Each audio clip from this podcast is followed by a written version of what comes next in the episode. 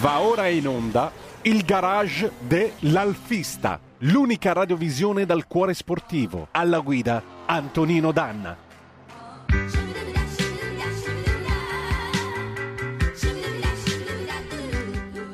Radio Libertà, diamo subito la linea ad Antonino Danna, già in pista con noi.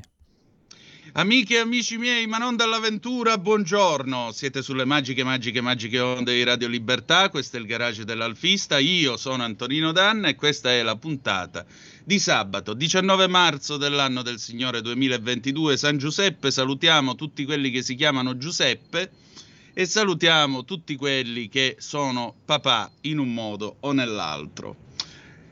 Cominciamo questa puntata dicendovi che sì, il mio in fondo è un mestiere piacevole perché quest'oggi facciamo la radio da un bellissimo terrazzo affacciato su una brescia una brescia quasi primaverile, c'è un sole meraviglioso, ma accanto a me, bionda come questo sole, ecco a voi la nostra ospite di oggi, che ho il piacere di presentarvi e che potete già vedere su Radio Libertà, la potete vedere sul canale 252 del digitale terrestre e naturalmente tra poco udirete la sua voce. Ladies and gentlemen, io ho il piacere di presentarvi una gentile signora che porta un cognome davanti al quale qualunque alfista non può che alzarsi in piedi e applaudire. Io non lo faccio solo perché se no devo scombinare tutto quanto l'apparato che abbiamo messo qua sul terrazzo per andare in onda. Signore e signori, ecco a voi Maria Laura Luraghi. Buondì. Ciao Antonino. Ciao a tutti, piacere, è una bella giornata, è una giornata eh, serena. Sì, abbastanza. Bella, eh, sì, eh, um, sono contenta di essere qua. Ecco. Ho il sorriso. Ecco, e questo è già un buon eh, inizio. La festa del papà, San Giuseppe. Esatto. Eh, il mio nonno si chiamava Giuseppe. Ecco appunto, Giuseppe Luraghi che fu presidentissimo dell'Alfa Romeo tra il 60 e il 74 Dopodiché sappiamo tutti com'è che è andata, le ragioni anche politiche che eh, diciamo entrarono all'Alfa Romeo e che quindi portarono via il discorso, sviarono il discorso dall'automobile ad altre considerazioni che con l'automobile l'Alfa Romeo non c'entravano assolutamente niente. E infatti coerentemente tuo nonno pigliò e disse vabbè me ne vado. Sì, a parte il fatto che nonno aveva Alfa Romeo nel cuore ancora prima di mm. diventare presidente. Eh poi eh, ricordiamoci che quando eh, con la Finmeccanica eh, si trovò sul tavolo eh, il malloppo Alfa Romeo, lui decise che questa azienda milanese che aveva nel cuore doveva ritornare ad essere grande e, e ci riuscì. E ci riuscì con la 1009, con la Giulietta e con un sacco di decisioni e anche con persone al suo fianco, scelte apposta, eh, straordinarie.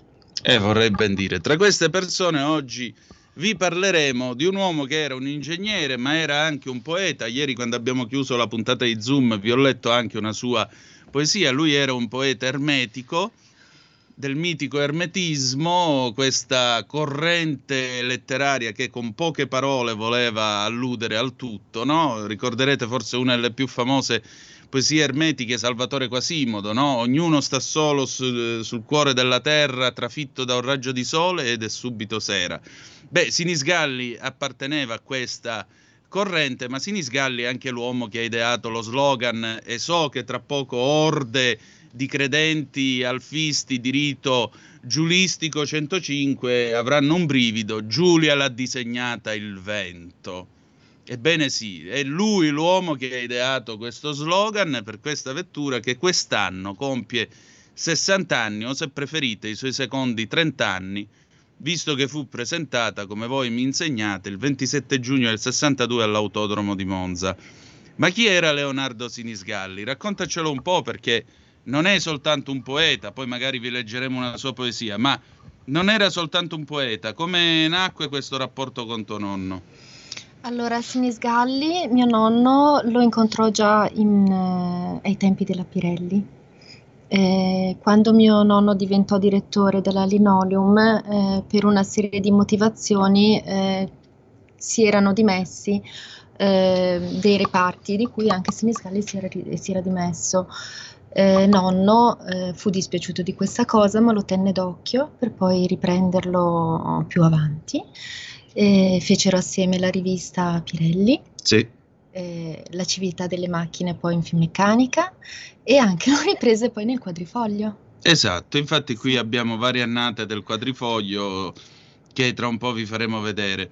Quella era un'epoca, lo vogliamo ricordare per chi ci sta ascoltando, per chi l'ha visto e per chi non c'era e per chi quel giorno lì inseguiva una sua chimera. Vi vogliamo ricordare che quel tempo le aziende italiane non facevano soltanto automobili, gomme, eh, pavimenti e così via. Facevano anche e soprattutto cultura, perché le aziende italiane facevano mecenatismo. Sinisgalli è soltanto uno dei personaggi che tuo nonno ha tenuto accanto a sé per motivi, diciamo, artistici, scientifici e letterari. Perché, per esempio, sappiamo che eh, una serie di trofei vennero realizzati, correggimi se sbaglio, da Gio Pomodoro. Da Pomodoro, ma Ecco. nonno amava eh, fare questi salotti che di solito erano il giovedì sera e dove ehm, invitava i suoi amici che erano poeti, scrittori, ehm, pittori, eh, uomini di cultura, cui c'era Sinisgalli, c'era Raffaele Alberti, eh, c'era Cantatore eh, e parlavano di tutto eh, ed erano dei momenti molto culturati. Mio papà si ricorda lui era piccolino, aveva sei anni, sette anni, che si infilava sotto il tavolo e, li sent- e si addormentava a volte sentendoli parlare.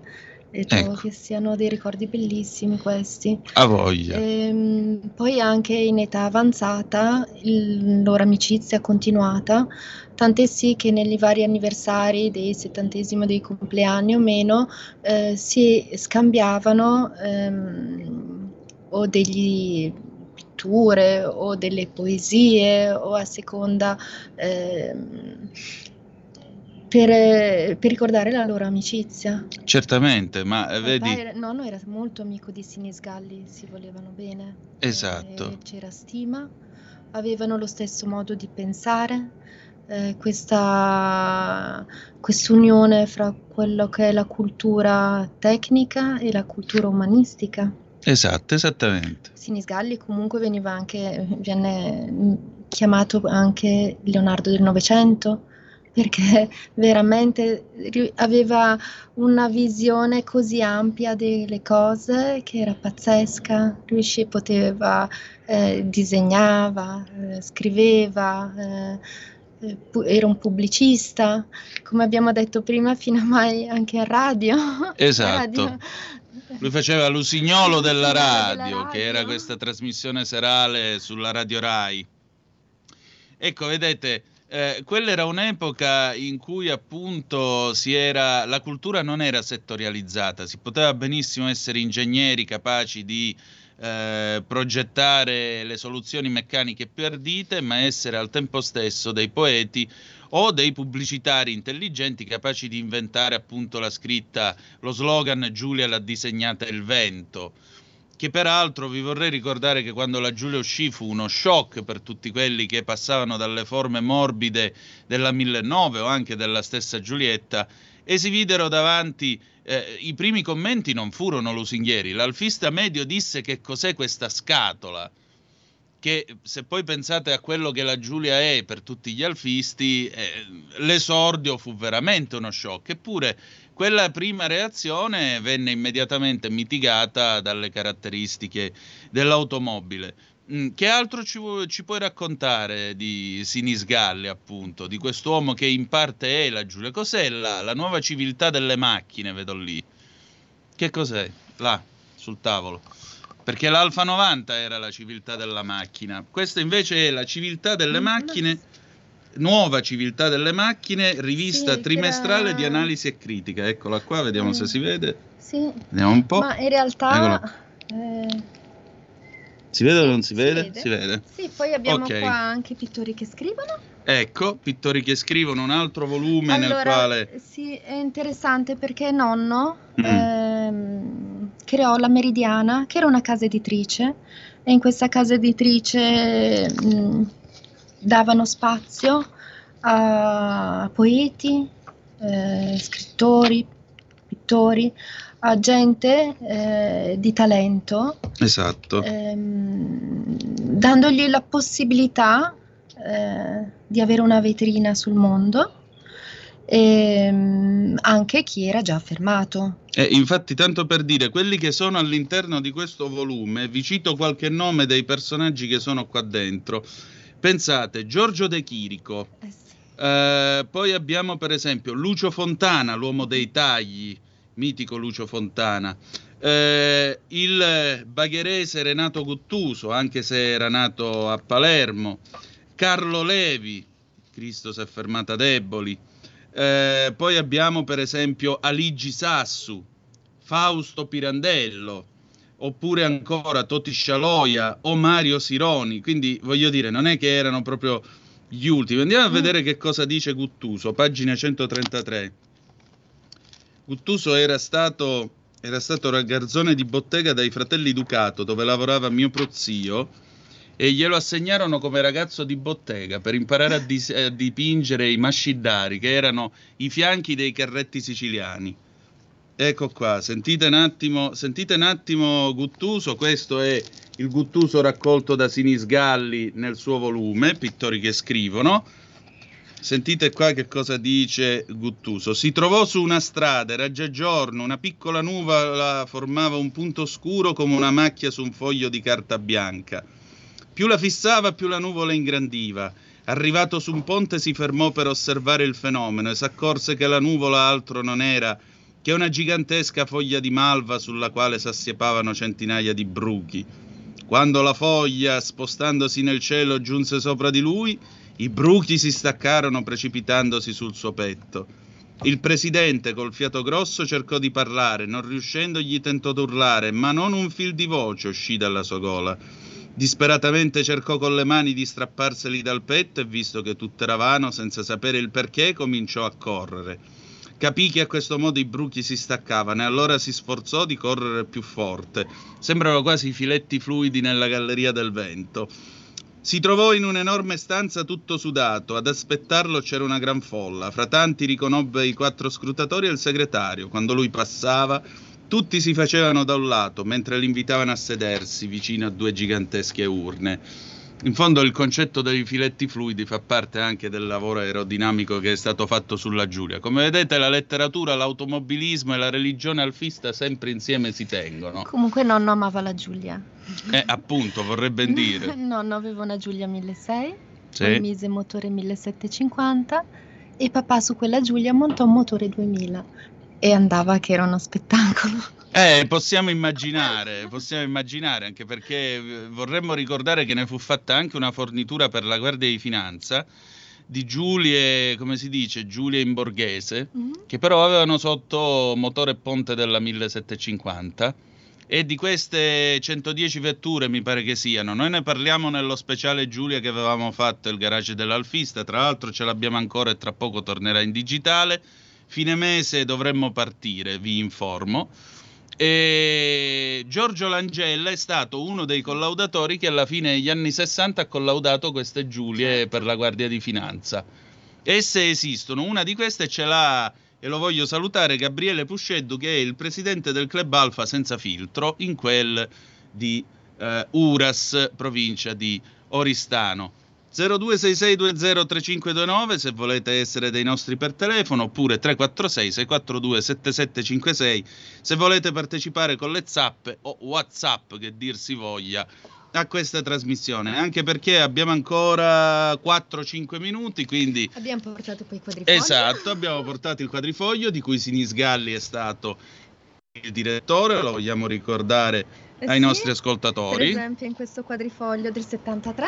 Ecco qua, qui si parla dell'Alfa Sud. Dell'Alfa Sud, eh, vediamo Sinisgalli. Esatto. Il direttore, lo chiamò di nuovo mio nonno. E, firmò pochi articoli Sinisgalli, ne firmò solo due. Sì. Eh, ma il quadrifoglio è ho visto che tirava fino a mai quasi fino a 200.000 copie, cose... Che per gli anni 70 erano cifre molto importanti. Sì, sì, sì, era diventato veramente un, una rivista amata. Anche perché mi sembra che venisse data ai possessori di Alfa Romeo, vero? E si trovava nelle concessionarie dell'Alfa Romeo. Tra l'altro, ora che guardo questa fotografia dell'Alfa Sud T, è stata scattata in Calabria perché questa è l'isola di Dino. Eccola qua, vediamo se si vede.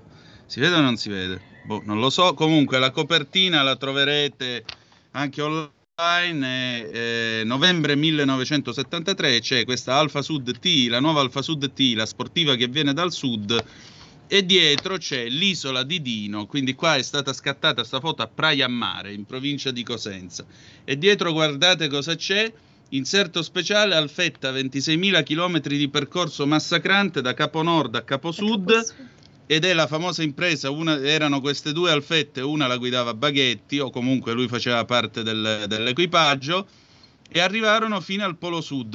Una di queste ancora è al Museo dell'Alfa Romeo, in sì. quel di Arese, e a un certo punto capitò che subito dopo il passaggio dell'equatore loro presero una specie di cratere e gli si piegò il ponte de Dion, lo hanno raddrizzata a martellate e con quello l'alfetta è arrivata fino al fino in fondo all'Africa, fino a Città del Capo, pensate. Questo tanto per dire che cosa poteva permettersi la tecnologia. Questo è del giugno del 74. Ecco qua, giugno del 74, Giulia Nuova Super, 1300-1600 e poi sotto c'è l'Alfetta GT. Ha fatto un'epoca proprio. Esatto.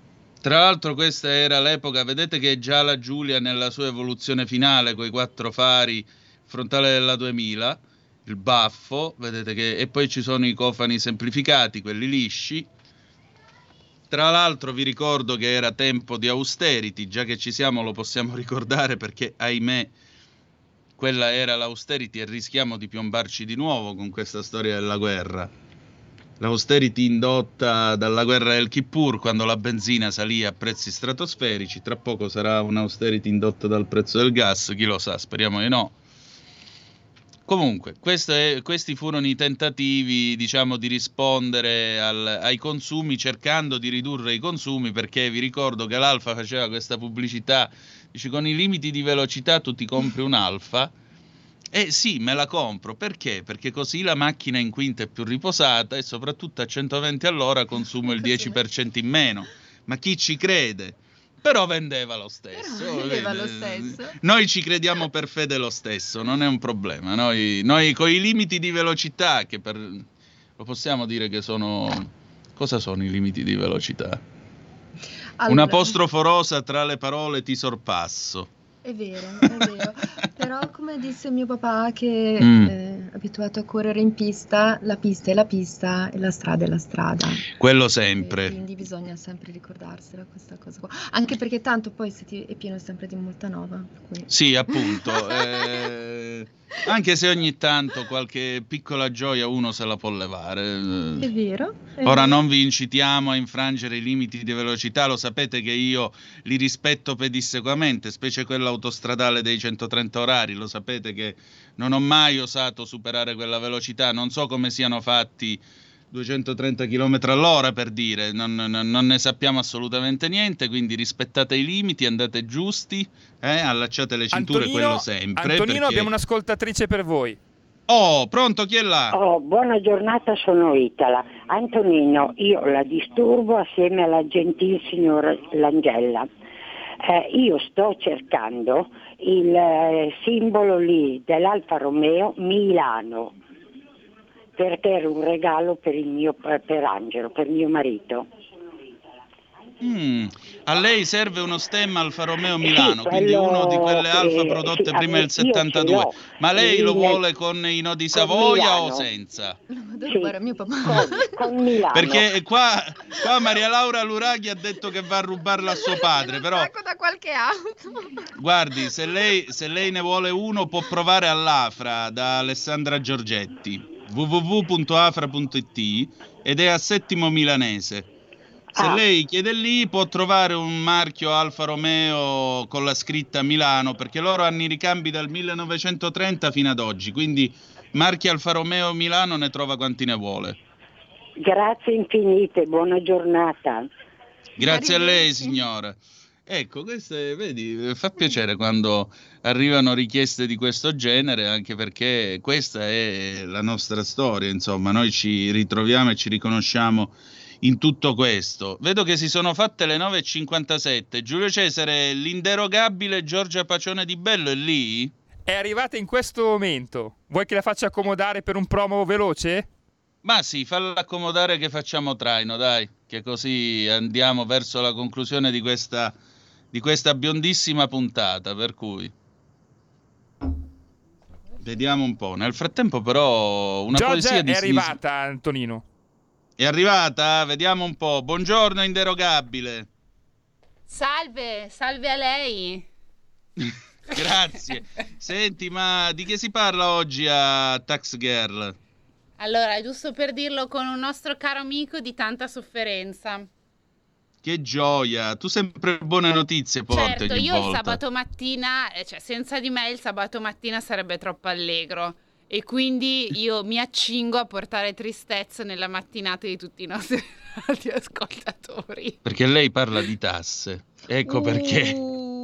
Eh no, lo spiegavo qua a Maria Laura, Ah, sì. spiegavo il contenuto della tua trasmissione. La morte e le tasse arrivano sempre prima. Ecco, sì, esatto. La morte e le tasse Ecco. arrivano sempre. Questo potrebbe essere un ottimo sottotitolo di esatto, Tax Girl. eh, adesso facciamo Ma- un altro approfondimento così, che lo chiameremo così. Faremo anche adesso un nuovo, un nuovo jingle con, con il sottofondo. Senti, ma oggi di che cosa parli nel variegato mondo della sofferenza fiscale? Ma allora, in realtà oggi la sofferenza è diciamo un 50% sofferenza, un altro 50% che siamo un po' degli scappati di casa, nel senso che il primo 50% sofferenza perché andremo a parlare di tutta del provvedimento che ieri del decreto energia, quindi di quello che ieri ha deciso Draghi il CD nel Consiglio dei Ministri. e dopo andremo invece a parlare di sport e soprattutto di quello che sta succedendo per le preparazioni eh, insomma a Cortina perché anche lì c'è già un bel casino ma non ti voglio Ecco. svelare altro. Allora, io voglio salutare anche Corrado Lopresto perché evidentemente ci sta guardando e ha fatto uno squillo. Noi lo salutiamo. Sentite, io vorrei chiudere questa puntata, visto che abbiamo parlato di Sinisgalli, con una sua poesia che spero possa lenire tutta questa sofferenza che tra poco ascolterete nel corso di Tax Girl della nostra bravissima Giorgia Pacione di Bello. Dedico questa poesia a tutte le ascoltatrici nonché alla nostra gentile ospite che oggi ci ha dedicato il suo tempo e ringrazio ancora Maria Laura Luraghi. Allora, il cratere. Vieni uccello leggero sopra il cratere spento, torna felice al vento. E con questo augurio direi che vi possiamo salutare e augurare il meglio, perché sapete come chiudiamo sempre questa trasmissione. The best is yet to come, il meglio deve ancora venire. Ci ritroviamo sabato prossimo, se volete, il 26 di marzo alle 9.35 sulle nostre magiche, magiche, magiche onde, oppure lunedì alle ore 18 con Zoom o alle 15 con aria fritta. Tra l'altro sta per tornare la cozza, sappiatelo. Che dire di più? Grazie per essere stati con noi e da Maria Laura Luraghi Un saluto. e da Antonino Danna è tutto. Buongiorno. Avete ascoltato il garage dell'alfista.